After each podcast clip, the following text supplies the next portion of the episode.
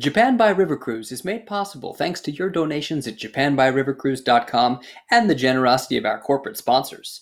Here is a message from Masterclass. For just $180 a year, you can have access to world class courses taught by the world's leading experts in their respective fields. But what if you're a little more realistic about your odds of mastering French cuisine, selling a screenplay, or going to space? Introducing Amateur Class courses with more attainable goals taught by less intimidatingly successful instructors.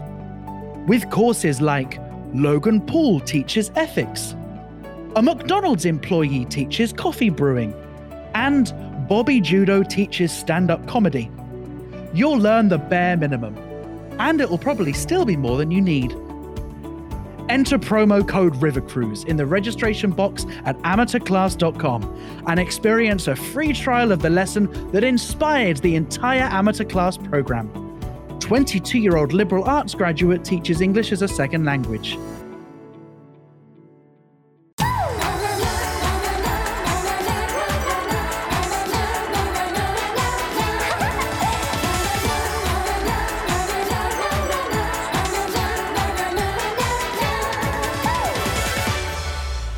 Hello, Brian, and welcome back to Japan by River Cruise. I'm Bobby Judo. And I'm Ollie Horn. On this week's show, another Japanese comedian is in trouble, this time for insensitive comments about people struggling financially during the state of emergency, proving once and for all that there is a wrong way to be pro sex work.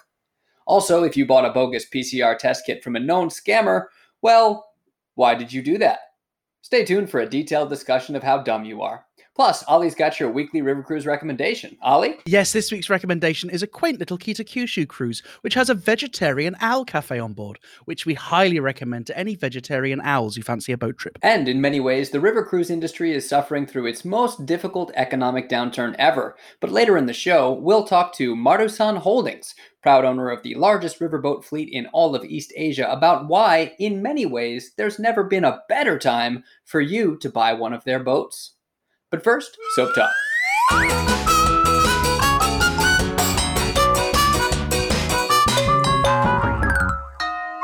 Bobby Judo, how's your week been? I have been struggling this week, Ollie. The transition to online work is difficult. Yeah, who would have thought that the novelty wears off? Yeah. Who, who would have thought that like creative content that's designed to be interactive is just really difficult to replicate when you're really far away from people with a four second time lag between your remarks? It could be that we are men with hammers in search of nails, which no longer exist. Hmm. I actually heard from a friend. In fact, he's a, a Japanese comedian friend, Saku Yanagawa, and uh, he was talking about how he's based in Chicago now, doing stand up, and now obviously all the stand up's gone. Mm. So he's looking to kind of retool. And he said that the, the birth of stand up comedy was because of the Great Depression in the 1930s. That all of a sudden theaters and music halls were defunct. And so all these vaudeville acts who were doing their kind of jokes and skits in between the dancers and whatever then moved to new media like radio and movies. Right. And so their kind of skill as a stand up was no longer useful because the theaters no longer existed, but their skill of just being able to talk guff was useful for this new medium of radio. I do think that's really interesting though, because I've been watching a lot of people, including you, doing their stand up gigs online. And, you know, some of them go better than others, but I do get the sense that it's not the same as performing to a room and that the comic is not getting as much out of it as well. So it's on both sides kind of the audience who's watching it is not getting the stand up experience. The stand up comedian performing it is not getting the stand up experience. And I think a lot of people are slowly starting to realize that this is not a viable venue for that skill set. Yeah, well, I think I mentioned this last week, right? That we need to first of all stop seeing this through the lens of, but what about my experience as a comic? Why can't I get my creative fulfillment anymore? I must have told you about the gig which I did, where the organizer of the gig came on at the show at the end to do Yeah, 10 you- minutes of jokes. You absolutely told me about it, but maybe the audience hasn't heard it. Why not just tell the story? I should tell Brian. so, so it was actually the same gig where we had the problems where there was some bug with the system that anyone that turned up late to the gig was thrown on stage, right? So the gig actually went very well after we we resolved those problems. And then at the end, the organizer, who isn't much of a comic himself, you know, he, he's mainly a promoter, but he, he likes telling gags. uh, he didn't tell his wife that he was doing this, or at least he told her, but she's not very supportive. And so what you see is about three minutes into his set, just absolute screaming off camera of what the f do you think you're doing? And you just see like him like a rabbit in the headlights, just kind of turning, going, "Oh shit!" And of course, there's like 60 people watching who are now creasing. You the yeah. comments are, are, just blowing up, going, "This is great." And then you know, like in Tom and Jerry, the the owner was always really scary because you never saw her full body. You only ever saw just her her feet and her ankles, and so like she was just like this mysterious figure of authority. Well, that was how his wife played it because she never came on the camera. We just heard, "You said dinner would be ready an hour ago. I've been waiting for this for an hour." And so then he, while he's still trying to maintain his comic persona, you know, the the little bit of authority that you still have on an online gig, he goes, "No, no, yeah, I'll t- no, dinner will be ready. I told you. I'll, you said we done by ten thirty. I know, but we've overran. Can I?" And then, honestly, one of the the saddest, sweetest lines I've ever heard. It's a perfect crossover of absolutely mortifyingly pathetic, but also cute and hopeful. He goes, Can I just finish telling my jokes? Kind of vaguely gesturing towards the webcam. And of course, that you know, then he, he moves to a different room and, and tries to finish his set, but obviously it's just so embarrassing. So yeah, there are there are obviously pitfalls uh, in, in working from home too. Well, yeah, the problem with the medium is not just in terms of like people not being able to run it technically. I think it's also in terms of the distance that the medium creates between the audience and the performer. And I know we're joking about, you know, stop looking for validation as a performer, but getting that validation as a performer increases the quality of the performance and it's your motivation to keep doing it. So with the distance, that kind of removes that ability to have any interactive back and forth with the audience. I think both sides are going to be getting less out of it. And the people that I've seen that have are comedians who are the most successful in their transition to this online work are not people who are doing direct stand up. They're doing something else using comedy. And the vaudeville depression move to a new medium reference is interesting to me because I do see people moving out of their boxes into new boxes, but they're not creating anything new. Like they're moving from stand up comedy into sketch writing sketch writing and like little YouTube clips that are funny were already there. So, do you see anything brand new coming out of this? Yeah, well, I think a really good example is Stu Goldsmith's Infinite Sofa. So Stu Goldsmith is a, a comedian and podcaster in the UK, and he is really, really well connected in the worlds of comedy and also street entertainment because he used to be a street performer. So he has this incredible variety show where he brings in not only stand-ups to do interviews, but also kind of like wacky performance artists, right? You know, people I don't know juggling bowling balls or whatever in the, in their house.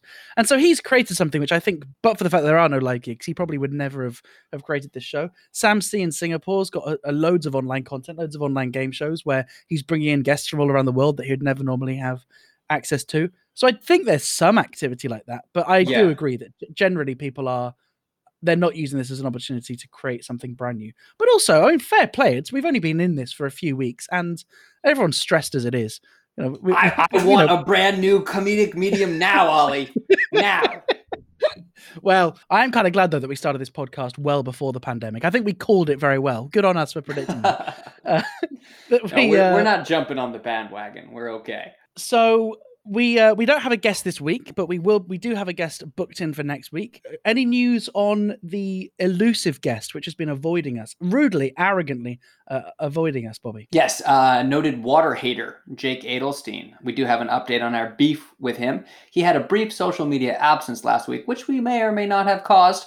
Uh, we didn't, but also apparently when he came back online, he had been inundated with so many inquiries about his guest spots on this podcast that I can now proudly announce that we might be able to settle our differences when he maybe comes on the show. Okay. And has he given us a concrete commitment on when he's actually going to guest on the podcast? Yes, a concrete, a very firm concrete uh, quote, maybe sometime after the 10th, end quote. Okay, of which month? This month? He, did, he was not specific about that. Right, okay. Did he say anything else? He did. He said, and this is another direct quote, uh, quote, you guys are terrible, end quote. Thank you. So just to recap, we have him firmly kind of committed as a guest. So Brian, uh, please send him a tweet telling him that you're looking forward to seeing what he has to say for himself if and when he comes on. Um, I will be following up on this just like I did last time. So sometime in the next year or two. Very good. Do we have any mail this week, Bobby? Nope. But we do have some coffees. We did. We got coffees. Thank you very much. Brian from Fukuoka, the original Brian from Fukuoka, bought us five additional coffees, topping his three last time. Yes, Brian says that he donated five coffees because he saw that someone else had donated five coffees, and that now takes him up to a total of eight coffees. So now he's at number one, as if there was a ranking in the first place. It does Yeah. kind of seem to me that he's trying to buy our affection, though.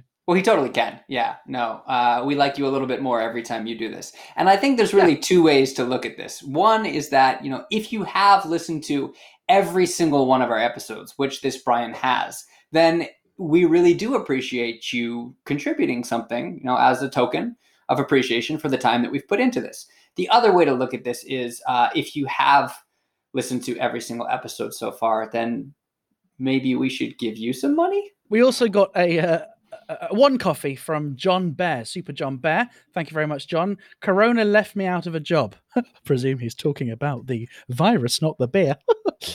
and uh, he says he can, he can only budget for one coffee, and he'll let us two decide in a civil manner who gets it. Thanks for keeping me company while I hopelessly study kanji. Well, if you are listening to the podcast while studying kanji, I can assure you that that is hopeless. There's absolutely no, no way this is going to improve your kanji learning. Uh, but thanks very much for that one coffee. Yeah, thank you very much, John. Who gets it, Bobby?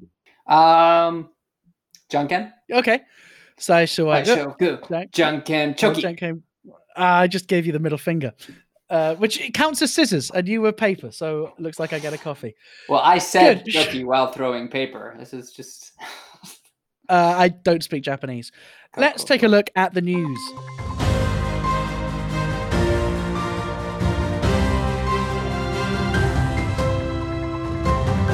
Bobby, Judo, what horrific things have happened in Japan this week? Ah, another Japanese comedian in trouble for some some comments that people are some people consider these comments politically incorrect and some are describing them as pro forcing women into sex work. It does seem that a lot of our stories do follow this pattern of something absolutely outrageous has been said, and there are some people which are mildly angry about it, and some people which are very angry about it.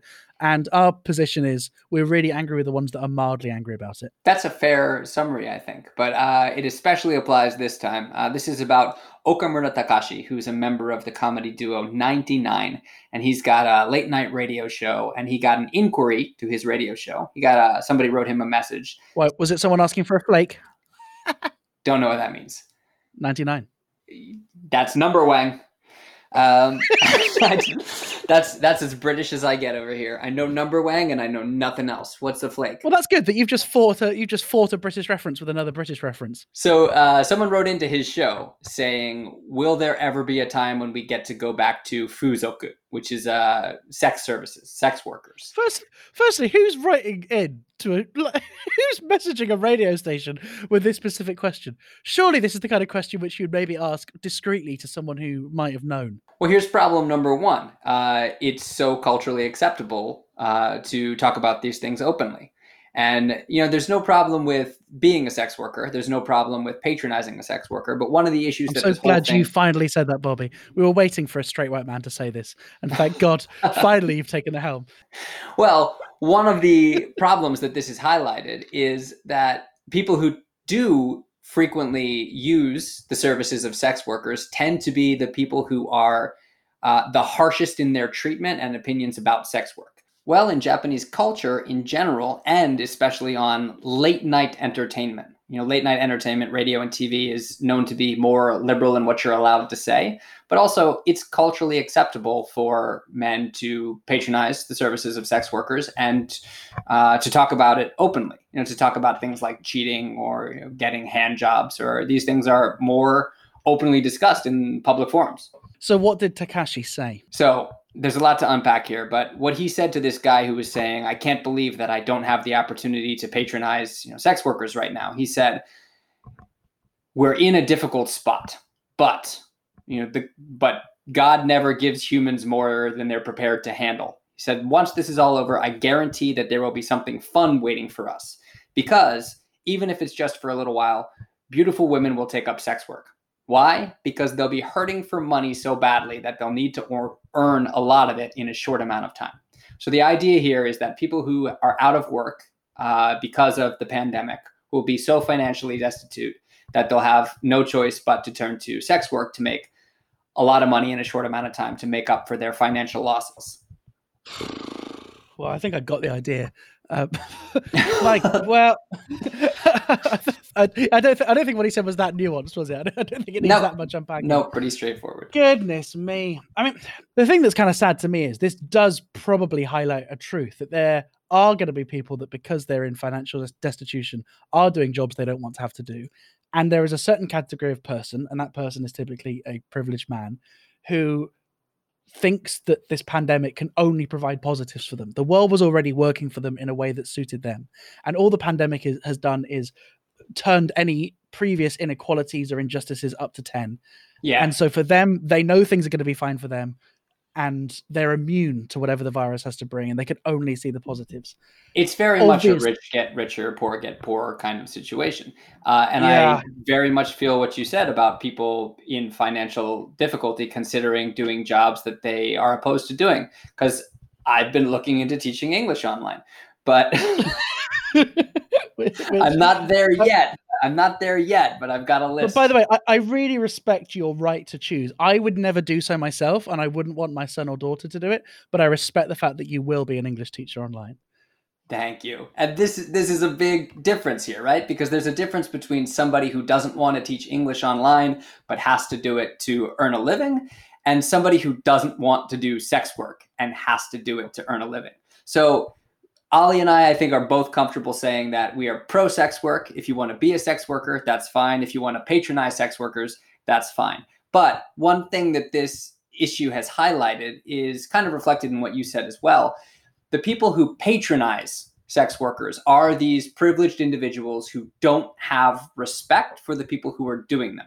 It's not about, you know, receiving a service, it's about taking advantage of someone.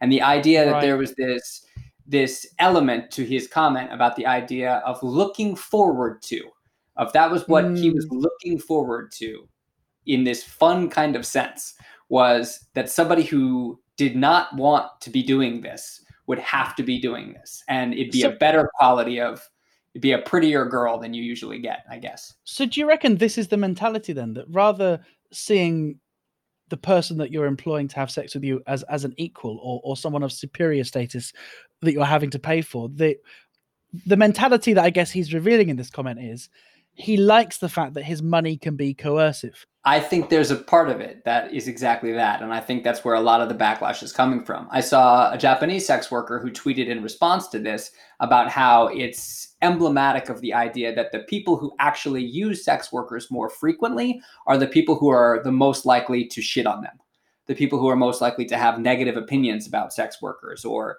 to say shut up and take it. It was uh, she said it in Japanese, but it was basically um, it was shut up and suck on it was her exact phrasing. So Thank you, Bobby. Yeah. Uh, look in the show notes for the Japanese translation of uh, shut up and suck it. We'll write it in kanji for you, John Bear. So yeah, the element that that he was taking pleasure in people's financial struggle and taking pleasure in the idea that he would be able to exploit that for his own sexual gratification. Also, lest we forget the fact that the comment never needed to be made in the first place. Like, even if he did get an email into his radio show saying, Oh, I miss sex work, that might have been an amazing opportunity for him to go, yeah, I mean, this pandemic is obviously making a lot of people lonely, and maybe we can use this as a moment to reflect on quite how much we value the industry. And maybe if you do have a particular sex worker you fre- frequented, then maybe you can pay her some money anyway, despite the fact you can't meet, just to show yourself. like. There's there's so many yes. really lovely directions that this question could have been taken in. I agree. I think it was an opportunity for that kind of discussion to be had. But I think uh, he's a comedian on a comedy radio show, and as we're discovering, as we say this on our podcast it might be a great message, but it's not funny.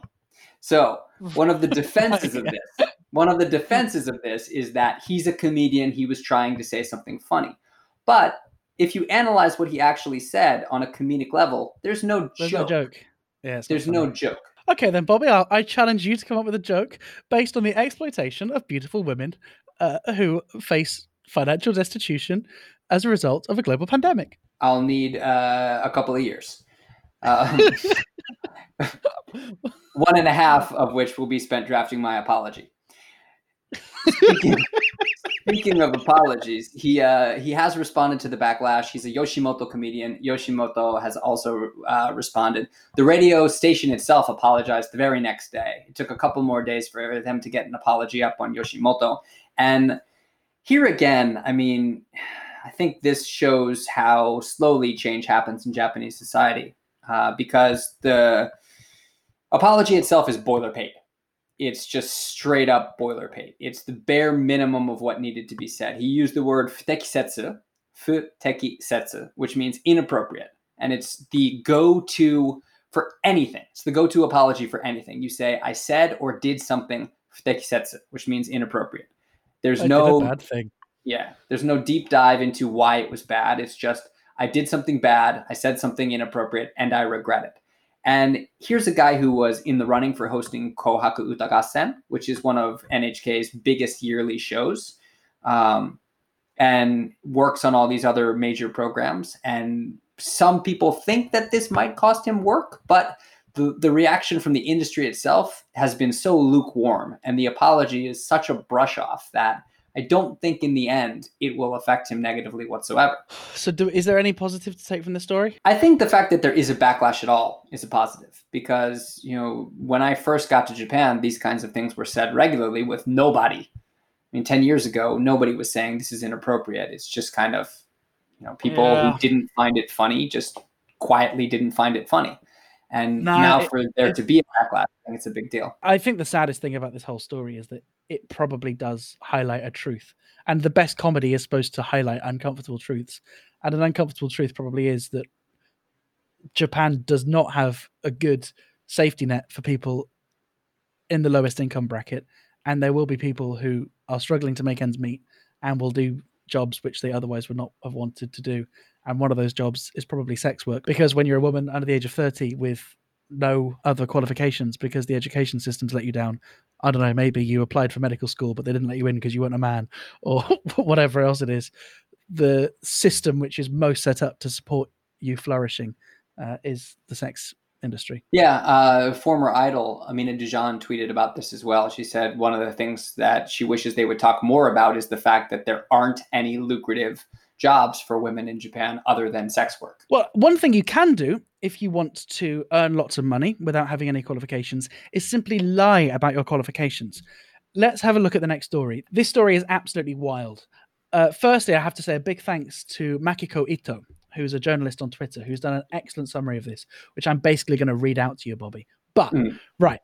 There has been a corona testing kit which costs $150, which is sold by Rakuten. Rakuten one of the biggest retailers in Japan, and they, they I, I, looked into this a bit more. Rakuten is everywhere. They own brands in like so many different countries. They bought uh, a couple of UK e-commerce sites. They're huge. So they've been selling this testing kit for Corona for $150 per kit, minimum order of 100. It's basically for companies to test their employees so they can send them back to work without any risks of, of liability, right? You know, go get healthy, go work, go make yeah, yeah. that's a good note. It's not without any health risks, it's without any risks of liability. They don't care about your health. They care about being able to say you tested negative, you can go back to work. Precisely. And so uh, it's a home testing kit. You stick a swab, swab up the nose, and it uses uh, a testing type called PCR, right, mm. which is the polymerase chain reaction. I think our listeners know what that is. I'm not going to spend yeah, any time yeah, just wasting time explaining it. Absolutely. But the funny thing about this test is it's like double bad. So the first thing is it, it can be prone to a sampling error, which means if you don't have enough of the virus in you, even if you are infected, you're still flag as negative. Plus, sometimes it was flagging as positive, even if you don't have the virus. So, absolutely, completely useless test. The um, Japan Medical Association called this offering highly problematic, which is Japanese euphemism for fucked. And. and so Rakuten has a stake in Genesis Healthcare. They, they they own some shares in the company, and so everyone's now looking into this company, Genesis Healthcare, and it's being run by a lady called Iri Baran Sato, mm. which does not sound like a real name. Yeah, right. Exactly. That already sounds like a villain in a Disney story. Yeah. Um, and basically, she's got history of coming up with medical companies which don't work, right? Like, so she had this uh, genome company where you had to, uh, where your body was either a pear or an apple or something. I didn't really uh, spend much time looking into that. It was but, a it was a diet method, right? this was hugely popular in Japan like a handful of years ago. It was a diet method based on your body's genome type, and there was right. uh, there was pear, apple, and banana. Maybe I think were the three fruits that you could be. Okay, I think I'm a potato. Agreed. And and so this like company kind of fell by fell by the wayside, and mainly because uh, the Weekly Bunshun magazine looked into her background, right? Looked into whether yeah. she actually knew anything about genetics or obesity. What is her whatever. medical expertise? Right. And basically she has like none. Like like she she has absolutely no medical credibility whatsoever. She calls herself a doctor, she's not. She said that she'd done her training abroad. She said that she had um a, ma- a, double major in medicine and political science at the age of 21 from Cornell University. Then she yeah. obtained a PhD and an MBA from Waseda University. And she said she was a certified heart surgeon in New York State because if you're going to lie, you might as well go big. And then that was just found to all be nonsense. Uh, New York uh, City Medical Board said they'd never heard of her. Um, and the, when, I when, when they asked, I remember this yeah. she she claimed that she'd grown up overseas and done all her education overseas, and when she started to get caught out for lying on it, she her excuse was one that like the, the universities over there were not allowed to release personal information. And then when that didn't work the next go-to excuse was i was raised overseas. I don't understand japanese well enough to represent myself and to respond to these questions. Which by the way any foreigner living in japan who's listening to this podcast has absolutely used that excuse before. Well she's not the first person who's done this. This reminds me of um, Sean K a guy whose real name is shinichi kawakami or something like that but he changed his name to Sean McCardicle, Sean McArdle Kawakami, and represented himself as a Harvard MBA grad and parlayed that into a career as a Japanese radio personality and TV personality. So he repped himself as a Harvard MBA grad, but in reality, when they caught him out in the lie, they found out he'd only actually ever attended uh, three open lectures. He audited three open lectures at Harvard. hey, man. Back. Maybe yeah. these lectures were really good. Maybe that's all he needed. This reminds me of a tweet which I saw, which was two books lined up in a bookshop. One book which said everything they teach you in the Harvard MBA. And then the second book said everything they don't teach you in the Harvard MBA. And someone tweeted saying, Well, that's it. That's the sum of all human knowledge in two books.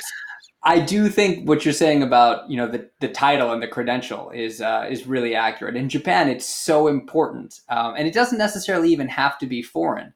I remember hearing advice uh, from another foreigner in the industry that was like, if you want to be doing something, just make yourself a name card, make yourself a meishi that says that that's what you do, and pass it out. That's exactly that's that exactly what I did. I'd never yeah. done any voiceover before, but I put voiceover artist on my name card, and all of a sudden, you are one. It's yeah. brilliant. You could do this well, for anything. Yes, but the difference here is that you could be a voiceover artist without causing harm to anybody. This Serika well, Sato, Ibaran Sato. You know, you don't you don't know some, some some some of the listeners of these podcasts are going through some pretty dark moments while they're listening to this. She's selling medical equipment though. I mean, I think there's a difference between saying I'm a comedian or you know, I'm a I'm a voiceover artist and selling medical equipment. Yeah, I think that's the point because I think Japan places far too high importance on status, right? Which university you graduated from, which company you work at. And I can see why because if you're lazy and you don't really want to investigate what that person's really like, it can be used as a useful proxy, right? Yeah. Like maybe you'll get it right 95% of the time that someone that graduated from this college has a certain skill set. Especially in a society like Japan, when somebody is presenting their credentials, the odds that they're lying are very, very low. You know, Japan does put a lot of importance and emphasis on status. I think that's specifically Japanese, but I don't know if the idea that having a fake foreign credential will get you places is uniquely Japanese. And you know whose insight I would really like to get on this? We've mentioned him already in the show. Uh, it's 2016 and 2017 Japan Comedian of the Year, Saku Yanagawa. Right, I ought to explain, but this is this is this proves the point, right? Uh, a couple of Japanese comedians got together and decided they wanted to give themselves awards, and so yeah. they just cre- created some awards, and just now out. Yeah, literally. All this is he's my friend Meshida. He just opened up uh, Microsoft PowerPoint or whatever it was, created a certificate, and now there's a a generation of young Japanese comedians who are Japan's comedian of the year. And it wasn't Japanese comedian of the year; it was Japan's comedian of the year, yeah, yeah. Which, which, made me think that I could get in on it too. Uh, but turns out, never needed to ask him. Just printed out my own.